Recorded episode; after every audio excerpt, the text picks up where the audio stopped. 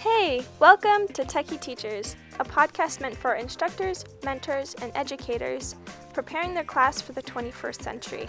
In Techie Teachers, we will review multiple different technological teaching frameworks that students and teachers use to understand complex concepts and encourage collaboration outside the classroom. This is episode 1, the Triple E Framework.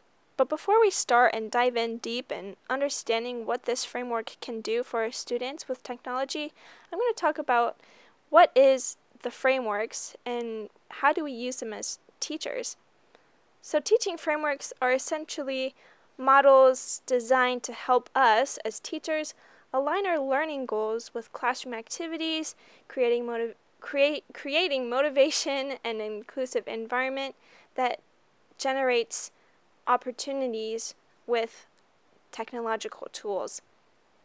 And the wonderful thing about these frameworks is it enables us and students to learn more about technology and how it's so prevalent in our lives today and the future, and what we can do to prepare ourselves and our students of not being afraid to use technology and to learn to engage them in all opportunities that are safe and respectable in the matter of education. So to begin with our Triple E framework, this framework is a notion that us teachers should focus first on content and objectives before having technology come in and take over our lesson. So technology, we would use it to enhance and engage our students, and then we would use it to extend invitations to continue to grow and continue to learn. So studies have found that the quality of work done with computers is much more important to determining students' achievement than the quality of time they spent with the devices. So as you can think, students and young people use a lot of their devices for entertainment or just social aspects of things, finding ways to get more likes on a post or to find new friends. But us teachers in the class, we should use this Triple E framework to first engage, enhance, and extend opportunities that are vital and that would be more effective and more prevalent to their future opportunities. So the first one is engage. So this is putting pieces of technology in the hands of our students, allowing them to utilize it and allowing them to see it and engage in the activities that we have planned online, that we've trained for, so that we can apply it in the class, and have them engage and participate with using these tools. For example, when we have iPads or computers in the class, or if they have a smartphone and we want to do a review, they can pull up Kahoot for a review for a quiz or an exam that you have.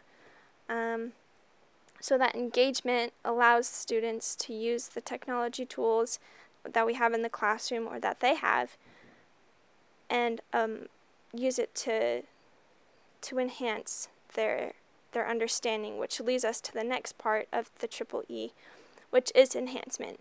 So enhancement gives students, the opportunity to move beyond just the engagement content. So this is where learning becomes more personable and relatable in their own lives, and technology may simply just be replacing the traditional method of instruction, but it shouldn't veer from the actual content that you have provided, that you will be teaching in your class, the lessons that you want your students to know and understand. So this can be educational videos and quizzes that you can have for them after each video portion or each video section. So this divvies up deeper into levels of personal teaching and learning. Students are using their tools by your instruction to find more meaning in things and to gain a greater knowledge. And then it also assists in scaffolding learning in a way that it could not easily be done traditionally. And so technology is growing and enhancing every day. We're learning more and more tools that we can use as teachers that are coming from technology. And so as we're learning these technological tools and how they can be prevalent and how they can work for us, we can help our students enhance their learning as we go on this journey with them as well.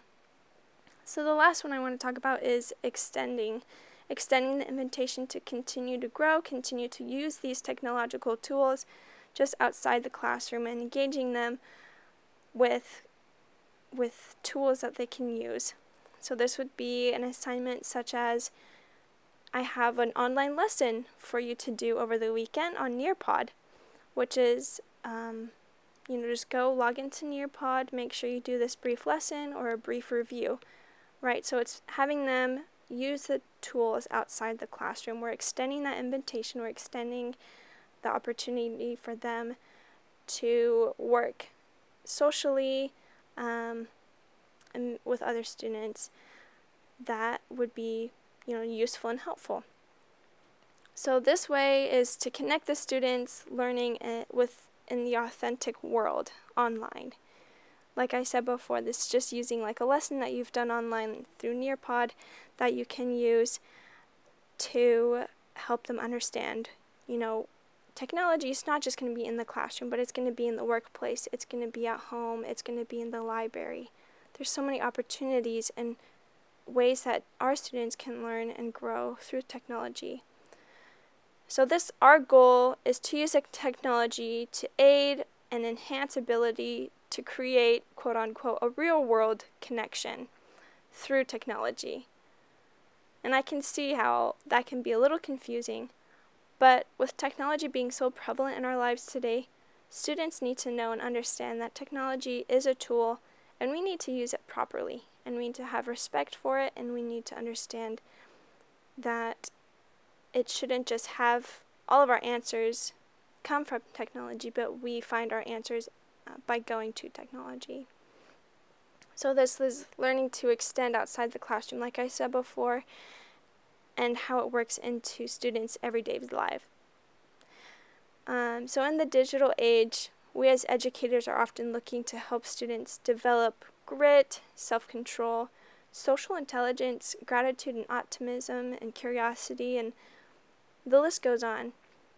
So this can, these opportunities to grow our students and to help our students develop with a technological society and community, we can achieve this through innovation to extend beyond expectations with using technology.